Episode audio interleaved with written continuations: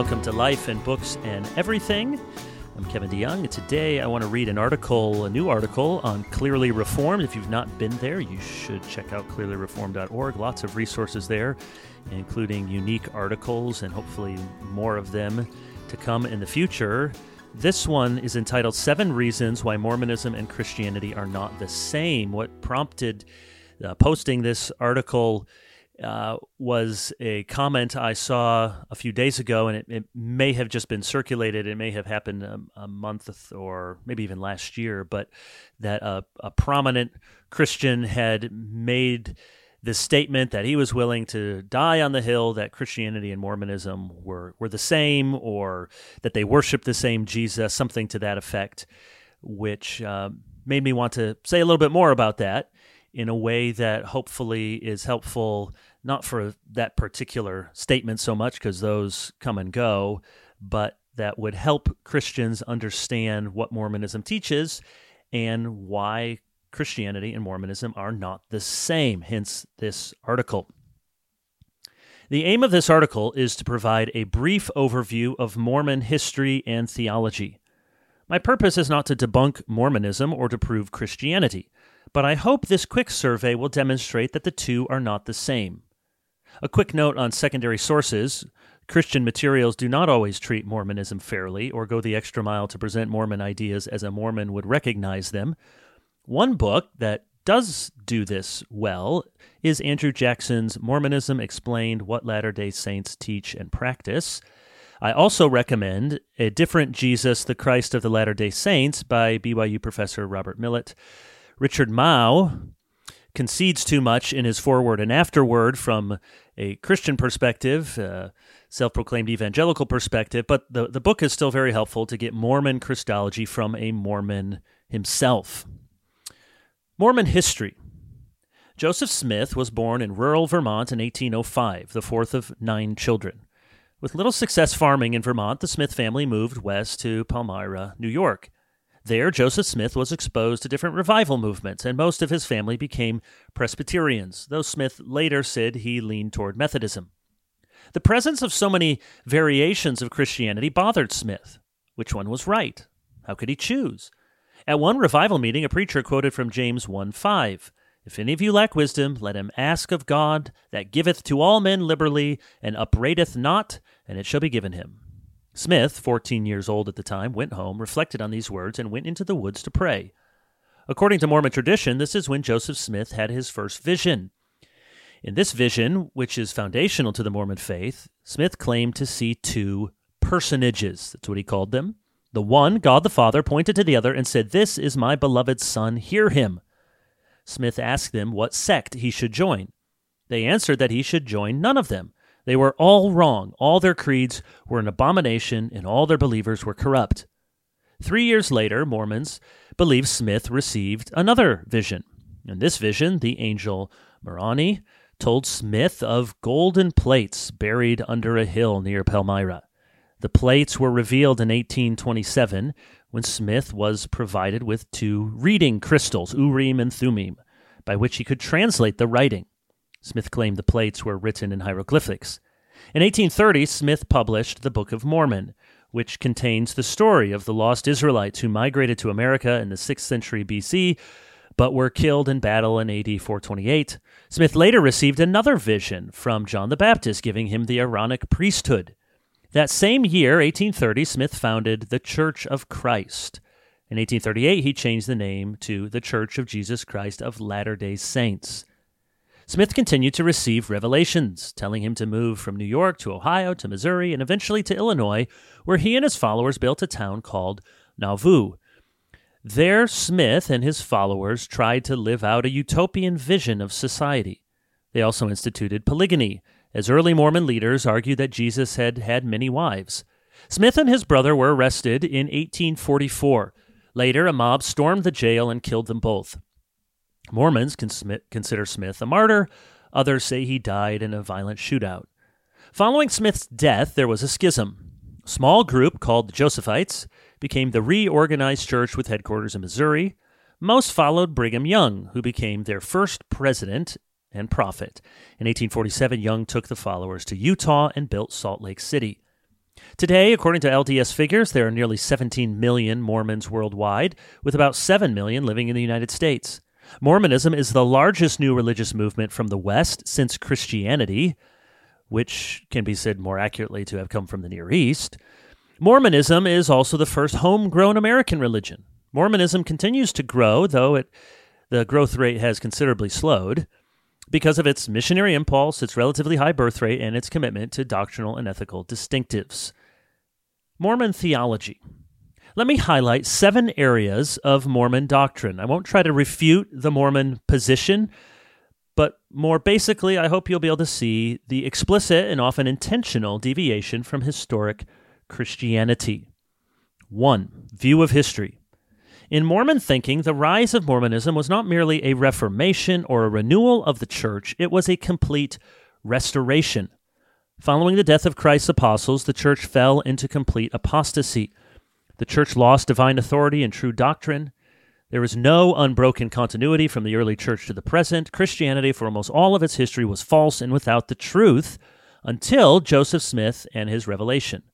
Mormonism not only rejects historic Orthodox Christianity, the entire religion is based on the need for such repudiation. So their view of history is different. With, with the, the Reformation, there was always a very explicit, intentional appeal to the history of the church. In fact, the reformers argue that we are the Catholic Church, small c Catholic. We are the ones who are in line with this great tradition. Of course, Roman Catholics disagree with that, but there has always been an insistence that this is part of a 2,000 year work of the Spirit. And Mormonism understands church history very differently. Two, view of Revelation. Mormons believe the Bible, the King James Version, but do not consider it inerrant. Neither do they consider the Bible complete. What makes Mormonism unique is their belief in continuing revelation sustained through prophets, seers, and revelators. So while Mormons affirm the Bible, they also affirm the inspiration of the Book of Mormon, Doctrine and Covenants, and the Pearl of Great Price. Through an elaborate hierarchy of president, first presidency, 12 apostles, first quorum of the 70, and second quorum of the 70, Mormons can receive authoritative interpretations and new authoritative revelations. So, this is a very different view of the canon and of Revelation. Three, view of man. According to Mormon theology, men and women are the spirit sons and daughters of God. We lived in a premortal spirit existence before birth. In this first estate, we grew and developed in preparation for the second estate. In this second estate, we walk by faith. A veil of forgetfulness has been placed over our minds, so we don't remember what we did and who we used to be in our premortal existence. Our purpose in this life is to grow and mature in a physical body to prepare us for our final estate. Mormons do not believe in human depravity. We are not implicated in Adam's fall. We are basically good in our eternal nature, but prone to error in our mortal nature. The human is a being in conflict, but also a being with infinite potential. So that's a view of man. Four, view of God.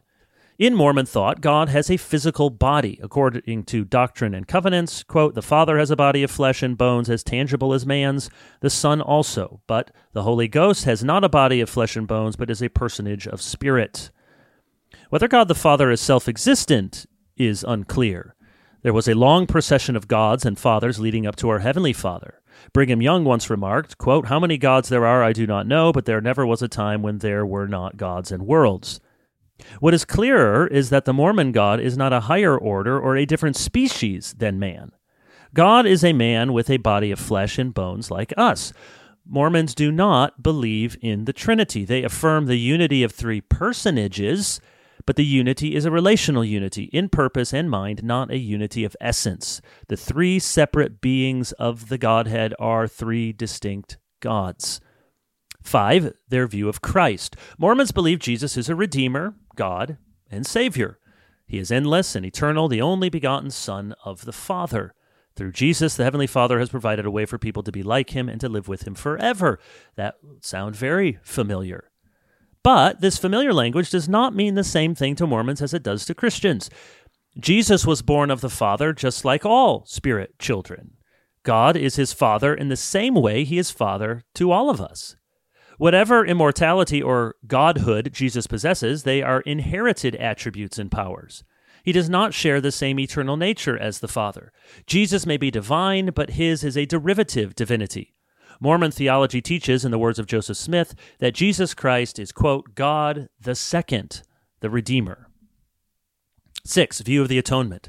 Mormons believe Jesus died for sins and rose again from the dead.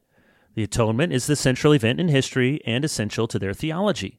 And yet, Mormons do not have a precise doctrine of the atonement. They do not emphasize Christ as a wrath bearing substitute, but emphasize simply that Christ somehow mysteriously remits our sin through his suffering. While the atonement itself is not overly defined, the way in which the atonement is made efficacious is much more carefully delineated. Salvation is available because of the atoning blood of Christ, but this salvation is only received upon four conditions faith, repentance, baptism, and enduring to the end by keeping the commandments of God, which include various Mormon rituals. Those are four conditions for receiving this salvation. So this is very different from a an understanding of justification by faith alone, through grace alone, by the work of Christ alone.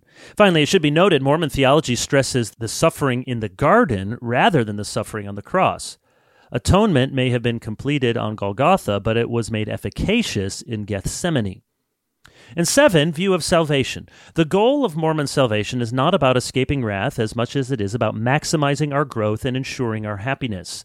Salvation is finding our way back to God the Father and recalling our forgotten first estate as his pre-mortal spirit children.